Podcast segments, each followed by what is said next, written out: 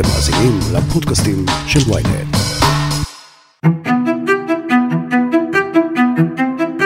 בדגל התורה יש לנו את הרב חיים קניבסקי, הרב גרשון אדלשטיין, ועימם עוד שורה ארוכה של חברי מועצת גדולי התורה, עשרה במספר, כך גם באגודת ישראל, האדמו"רים הבולטים כמובן, האדמו"רים מגור, בל, ויז'ניץ, סלונים, ביאן, אה, צאנז ועוד שורה של אדמו"רים שחברים אה, אה, במועצת, שבעצם אלו הם המנהיגים, כמובן בציונות הדתית, יש לנו את הרב חיים דרוקמן, שאני לא זוכר הרבה שנים שהיה כל כך... השמות הללו אולי לא אומרים לרובנו יותר מדי, אבל האנשים שמאחוריהם מנהלים כבר שנים את הפוליטיקה החרדית והדתית בישראל. השפעתם גדולה, מעורבותם בלתי פוסקת, ולמילתם משקל רב בהחלטות גורליות שמתקבלות בצמרת. אז מי הם הרבנים החשובים באמת להתנהלותה התקינה של מדינת ישראל, וכיצד פועל מנגנון ההשפעה של העולם החרדי? משה וייסברג, עורך האתר החרדי הפופולרי בחדרי חרדים, לוקח אותנו למסע מרתק בין הרבנים החזקים של הפוליטיקה הישראלית. הכותרת, הפודקאסט היומי של ynet עם עטילה שומפלבי. אז משה וייסברג, בוא נדבר קצת על הרבנים המשפיעים. כמה הם? הם רבים? הם מעטים? תראה, במגרש אה, הרבני, אם אתה מסתכל על אה, יהדות התורה למשל, או, או ש"ס, תמיד יש אה, בעצם מנהיג אחד. אם אנחנו מדברים מאז הקמתה של תנועת דגל התורה הספרדי, האשכנזית, אגודת ישראל, ששם זה יותר מורכב, שיש שם הרבה אדמו"רים שהם בעצם מנווטים את המפלגה. אה, בכל מקרה, הדבר הזה גורם למנהיג אחד שהוא בעצם מקבל את ההחלטות. אה, אם ניקח למשל את אה, תנועת דגל התורה, זה היה את הרב שך, הרב אלישיב, הרב שטיימן, כיום הרב קניבסקי והרב גרשון אדלשטיין, שבעצם הם מורים לחברי הכנסת של דגל התורה, התחילו כמובן בשתי חברי כנסת, המשיכו היום כבר ארבעה, והם בעצם מקבלים את מרותם הם סמוכים אה, תחת שולחנם, הם, מקבלים, הם אה, מורים להם מה לעשות בכל הצעת חוק, אה, כניסה לממשלה, הם המשפיעים ביותר על חברי הכנסת. עכשיו, אם אנחנו מסתכלים על ש"ס, שם היה מרן הרב עובדיה יוסף, שהוא היה מנהיג בסדר גודל הכי גדול שיש, וכיום מי שממשיך את דרכו זה חכם שלום כהן, שהוא נשיא המועצת, והוא בעצם, אה, אה, הוא נקרא המנהיג הרוחני של, אה, שאליו מתנקזים השאלות. אריה דרעי פועל לפי הוראתו, לפי כל דבר שהוא מורה לו, את זה הוא עושה. עד כמה הפרוצדורה הזו היא דקדקנית? כלומר, כל דבר שקורה בפוליטיקה, בכנסת, בממשלה, הכל מגיע לרבנים האלה? תראה, יש לנו את חבר הכנסת גפני למשל, שהוא כבר שנים רבות, הוא 30, למעלה מ-30 שנה בכנסת, אז יש הרבה דברים שהוא לא צריך להגיע לגדולי ישראל, כי הוא כבר יודע את הדעה, כבר אה, הורו לו כבר גדולי ישראל, אה, אה, הרבנים שכבר נפטרו, שהוא יודע מה לעשות אה, בדברים, אבל אה, אם יש כמו את השאלה עכשיו אה, של מנסור עבאס, האם להתעמך מבחוץ, אז זו שאלה שהוא כבר לא יכול להכריע בעניין הזה, הוא חייב לשאול את אה, גדולי ישראל, ובאמת לפי, כפי שהם אומרים לו, לפי זה לנהוג.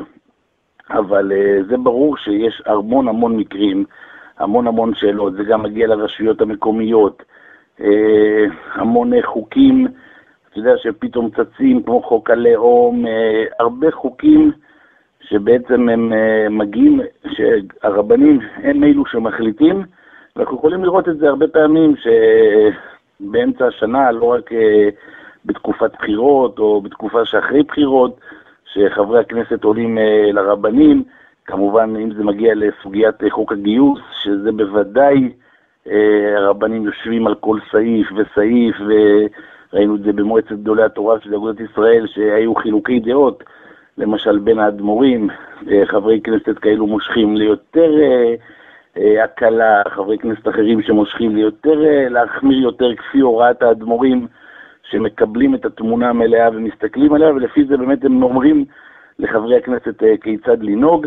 אה, בש"ס הרבה יותר פחות, אה, הוא, אריה דרעי הוא כבר ותיק מאוד, אבל גם אנחנו יכולים לראות בעיקר תמיד שלפני הגשת הרשימות לכנסת, אז מועצת חכמי התורה מתכנסת אצל נשיא המועצת, ושם מקבלים החלטה על זהות הרשימה, אבל כמובן אפשר לראות את זה לאורך כל הדרך, גם בתקופת הקורונה ראינו את זה, איך שאריה דרעי עולה לנשיא מועצת חכמי התורה ושואל אותו כל דבר לפתיחת בתי הכנסת ועוד שלל נושאים שרואים את זה במשך אה, כל השנה כולה. יש לרבנים משה, גם האשכנזים וגם הספרדים, השפעה מחוץ למפלגות החרדיות? כלומר, הם מדברים עם פוליטיקאים בכירים, עם ראש הממשלה, עם שרים, הם משפיעים עליהם בקבלת ההחלטות? ראינו את uh, הרב חיים קניבסקי, שראש הממשלה שוחח uh, עם נכדו לא מעט uh, בתקופת הקורונה, בתקופת הסגרים, שהיו צריכים להפסיק את הלימודים,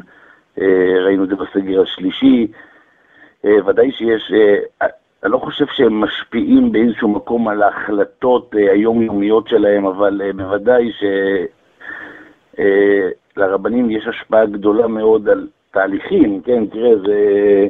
אם יש היתר לעד התורה למשל, ללכת, כן להסתמך ולהישען על מנסור עבאס, או, או דברים שבאמת רוצים, שראש הממשלה אמר, אני רוצה שכולם אה, יהיו, ב, יעשו סגר באותה תקופה, בסגר השלישי, ש, שזה יהיה הסגר האחרון, וזו פעם אחרונה, אה, מה שנקרא לתת פוש אחרון, אז הוא כן הלך וביקש מהרב קניבסקי שיורה לסגור את הלימודים. אז אתה רואה שיש פה כן השפעה גם מחוץ אה, למפלגה שאותה הוא מנהיג. וזה משפיע הרבה מאוד. אה, תראה, ראינו גם שרים שעולים לבית הרב קניבסקי, תמיד את אה, נפתלי בנט בזמנו, גם את יושב ראש הכנסת, ואת אה, משה כחלון, שהיה שר האוצר, ופוליטיקאים רבים שהיו עולים לביתו של, של הרב קניבסקי בכל, בכל, בהרבה דברים, אתה יודע, לא חלקם הם גם היו בתקופת חוק גיוס, חלקם בתקופות אחרות. אביגדור ליברמן שנים היה פוקד את ביתו של הרב קניבסקי אה, סתם לברכה, סתם לעצה או דברים מהסוג הזה. גדעון סער, כל ערב חג היה מגיע לבית הרב קניבסקי. יש בזה, ברור שיש בזה תהליך, אה, אני לא אגיד לך מה שאתה רואה שגדעון סער בבחירות האלו לא היה אצל הרב קניבסקי. ניסו להשפיע עליו שייכנס אה, לממשלה, אבל אה, בסופו של יום אה, יש באיזשהו איזשהו השפעה, לא אגיד לך מוחלטת, אבל יש איזה כבוד, אה, הברכות שלהם, הרבה דברים, הם מעריכים מאוד. תראה, אנחנו זוכרים את הימים שבהם פרס, שרון, נתניהו היו עולים לבקר את הרב עובדיה יוסף, בעיקר בימים עם הכרעות דרמטיות. אפילו רבין היה מדבר עם הרב עובדיה. הימים ההם כבר לא ישובו? תראה, בינתיים המפלגות החרדיות הן לא לשון מאזניים. אה, אנחנו רואים את זה, גם אהוד אולמרט היה עולה, וגם אצל הרב שך, זיכרונו לברכה, גם אה, היו עולים, אה, או ניסו גם להתקבל, לא את כולם הוא קיבל. אני חושב שרק אם המפלגות החרדיות יהיו לשון מאזניים, אבל גם אז זה היה דור אחר, אני חושב שזה מאוד תלוי גם ב... איך שנקרא לזה, ירידת הדורות, כמו שקוראים לזה אצלנו. בציבור החרדי. יש בזה איזשהו דור שהיה דור אחר, אה, כמו שאתה אומר, רבין, פרס, נתניהו של הימים ההם, שהיה מגיע למרן הרב עובדיה יוסף, אבל היום פחות, כי גם אין את הדברים המדיניים הגדולים. אין את ה... אתה יודע, הסכמי שלום, פעולות אה, מבצעיות אה, שהיו צריכים באמת אה, גם לקבל את הברכה וגם מבחינה פוליטית. ואז בזמנו זה הצטרף אחד לשני, ולכן אה, זה היה נושא ש, שבאמת ראית את זה בכל, בכל מצב שהוא, שהם היו עולים ו, ו, ומתקבלים ממש כאחד האורחים, כאחד מבני הבית אפילו, אה, ויכול להיות שהימים האלו יחזרו עוד, כן? בינתיים אני לא רואה את זה. אתה יודע, הרבה פעמים אומרים על הציבור החרדי שהוא ביביסט, שהוא מושך ימינה, אבל זה לא תמיד היה כך. בעבר החרדים ידעו לעבוד גם עם מפלגות שמאל, כלומר עם פרס, עם רבין, אפילו עם ברק. אז מי משפיע על מי בסופו של דבר? הרבנים על הציבור או הציבור על הרבנים? תראה, השמאל של היום זה לא השמאל של פעם.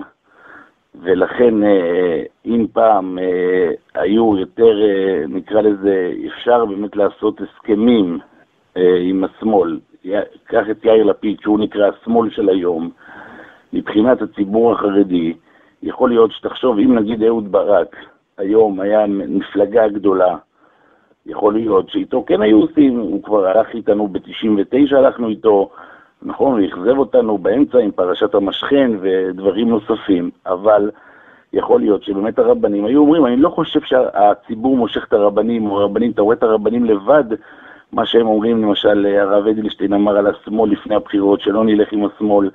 אני לא חושב שזה מגיע מהציבור. נכון שגפני אומר שאנחנו הולכים המסורתיים, כי הליכוד זה המסורתי, אבל אם באמת היה איזשהו מקום לשבת בשולחן עם מפלגה אחרת, שבאמת היה אפשר, כי לפיד אתה רואה שליצמן לא רוצה לשבת, וזה לא רוצה לשבת, וזוכרים את ברית האחים של לפיד ובנט אה, בזמנו, אז לכן זה, זה, לא חושב שיש פה קשר לרבנים שהם מוש... או לציבור שמושך. נכון, הציבור הוא בביסט, כי אתה יודע, מכיר את ביבי כבר 13 שנה, והוא חי איתו, והוא יותר קרוב אליו מבחינת מסורת, אבל אני לא חושב שיש פה קשר בין הרבנים לציבור, מי מושך את מי, כי אחרי הכל הרבנים מסתכלים, ואם הם רואים שיש פה כן עם מי ללכת, אז הם לא, הם, הם, בהוראה שלהם לחברי הכנסת, זאת תהיה ההוראה. ברור שחברי הכנסת יכולים להסביר להם, תראו, כך וכך, הם פה לא ייתנו, כן ייתנו, אבל זה לא קשור לאחד לשני. משה וייסברג, האם יש כבר דור חדש של רבנים צעירים שמתחילים לגדול ו- ולהגדיל את ההשפעה שלהם, או שזה עוד מוקדם? עוד מוקדם מאוד, כי צעירים, אם תראה המנהיגים של הציבור הליטאי, כולם הם מנהיגים, הרב שך נפטר בן 107, הרב אלישיב בן 103, הרב טימן בן 102, הרב אדלשטיין גליין, הרב בן 97, הרב חניאבסקי בן 93. הרבנים של הציבור הם בדרך כלל אלו שגם אה, מנהיגים, לפני שהם מנהיגים את החברי כנסת. מה אני מתכוון להגיד? הנהגה, בפרט בציבור הליטאי שאליו אני משתייך, אה, הם, רב, הם קודם כל הם מנהיגים את הישיבות, את עולם התורה. אחר כך, זאת אומרת, הרב שך, שהוא העביר את ההנהגה לרב אלישיב, הוא אמר לחברי הכנסת רביץ וגפני, דאז, שהיו רק אה, שני חברי כנסת, הוא אמר להם, הוא אמר, לרב, הוא אמר, הוא אמר לרב אלישיב, אתה תגיד לרביץ וגפני מה לעשות. זאת אומרת, ברגע שאתה אומר לחברי הכנסת, אתה אוטומטית הופך להיות המנהיג. זאת אומרת, כמובן שיש לך גם את הרקורד של, ה, של פוסק, כמו שהיה הרב אלישיב, אה, הרב שטיינמן, שהוא היה גם אה, מנהיג עולם הישיבות קודם, רק אחר כך הוא נהפך להיות נשיא מועצת גדולי התורה, סליחה, וכמובן אה, מנחה את חברי הכנסת. ככה זה בעצם עובד בציבור. צעירים יותר, זה הרבה שנים לוקח, כמובן להצטרף קודם כל להיות חבר במועצת גדולי התורה, רק מגיל 80 מצטרפים, ראשי ישיבות מבוגרים. וצעירים הם לא חלק בהנהגה של, ה... של הפוליטיקה, בוודאי שלא, אבל בעולם התורה, בישיבות, uh, אנחנו רואים uh, אדמו"ר צעיר בן 25, הוא מנהיג את הקהילה שלו, בוודאי, כמובן גם uh, הוא יכול להיות חבר במועצת גדולי התורה, אבל לבוא ולהיות המנהיג הקובע והכל, זה כברת דרך ארוכה, שכפי שאנחנו רואים את המסורת, זה מתחיל מגיל מאוד מבוגר. עכשיו, מה קורה עם ההשפעה של הרבנים האלה שהזכרת על אנשים כמו סמוטריץ' ובן גביר? אתה רואה את הרב, אה, זאת אומרת את חבר הכנסת סמוטריץ', הוא שם לו כמנהיגו הרוחני את הרב דרוקמן, הרב דרוקמן אה, גם ממרומי גילו אה, ושנותיו הלך בכל המקומות לטובת מפלגת הציונות הדתית, לפעול לטובתם, כיתת את רגליו מישיבה לישיבה, ולכן אני לא חושב ש... או בכלל, אמורה להיות איזושהי השפעה, ודאי שסמוטריץ' הוא מעריך את הרבנים והכל, אבל זה ממש לא חלק, אה, מי שיודע ומי שיודע להבחין גם, גם הפערים בין הציונות הדתית לציבור החרדי הם פערים גדולים מאוד בהרבה הרבה דברים, ודאי שהם קרובים אה, בהרבה נושאים, אבל הרבה נושאים הם חלוקים, ולכן לא חושב שיש גם לאיתמר בן גביר, הוא ודאי היה שמח להתקבל בבתי הרבנים, אבל הוא נוהג על פי רבותיו, והם, מי שלא יהיו רבותיו, או גם מפלגת אה, נועם, או כל החלקים בציונות הדתית, שיש להם את הרבנים שלהם, ולכן זה לא, לא חושב שיש פה אה, קשר או משהו, בוודאי שלא הוראות שהם יכולים לקבל מהם. לא חושבים גם להורות להם. משה, האם אתה רואה מצב שבו מייצרים כוח רבני גדול, כוח מחץ שכזה, ש- שכל מטרתו לשחרר את סמוטריץ' מן הכמעט נדר הזה שלו, לא להסתמך על המפלגות הערביות, ועל הדרך הנאשל, לרבנים יש איזושהי בעיה עם ערבים? תראה, זו שאלה קשה מאוד. מי יודע מה יהיה, זה כמו שאנחנו לא יודעים באמת, אה, לא ידענו עד הרגע האחרון מי יקבל את המנדט להרכיב את הממשלה, גם לא נדע אם הוא יצליח או לא, בואו נחכה ונראה, יש לנו השערות. אה, סמוטריץ' בעצמו, כפי מה שהוא נראה, שהוא נראה כרגע, זה הולך בכל הכוח, כמו שאתה אומר, נדר, סגור, נעול, לא יצליחו להזיז אותו, גם אם אולי יבואו אליו רבנים, הערב יש שמועות, אה, אנחנו מדברים על יום ראשון בערב, שהוא מגיע לביתו של הרב מזוז, אה, הרב מזוז שהוא נוטה מאוד לימין, אה, זאת אומרת יותר מנוטה לימין, ונגיד הוא נקרא אפילו אולי ימין קיצוני, יש שיגידו, והוא, אומרים שהוא כן תומך בתמיכה עם עבאס, אומרים שסמוטריץ' בא רק להודות לו, אבל קשה מאוד, יהיה קשה מאוד להוזיז את סמוטריץ', מי שנראה עקשן לא קטן בעניין הזה, ולכן תראה, מאמין שיעשו את כל הלחצים הכי גדולים שיש מכל הכיוונים. להגיד לך שזה ישפיע, קשה לי לדעת, ונראה לי גם שלא. משה וייסברג, עורך האתר בחדרי חרדים, תודה רבה לך. תודה רבה לך.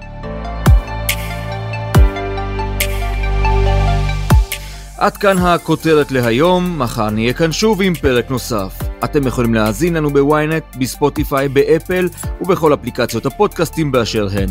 אם יש לכם הערות, בקשות או רעיונות, אתם מוזמנים ליצור קשר באמצעות האימייל podcaststrudelynet.co.il ולפנות אליי ישירות דרך הטוויטר או דרך הפייסבוק. נשתמע מחר.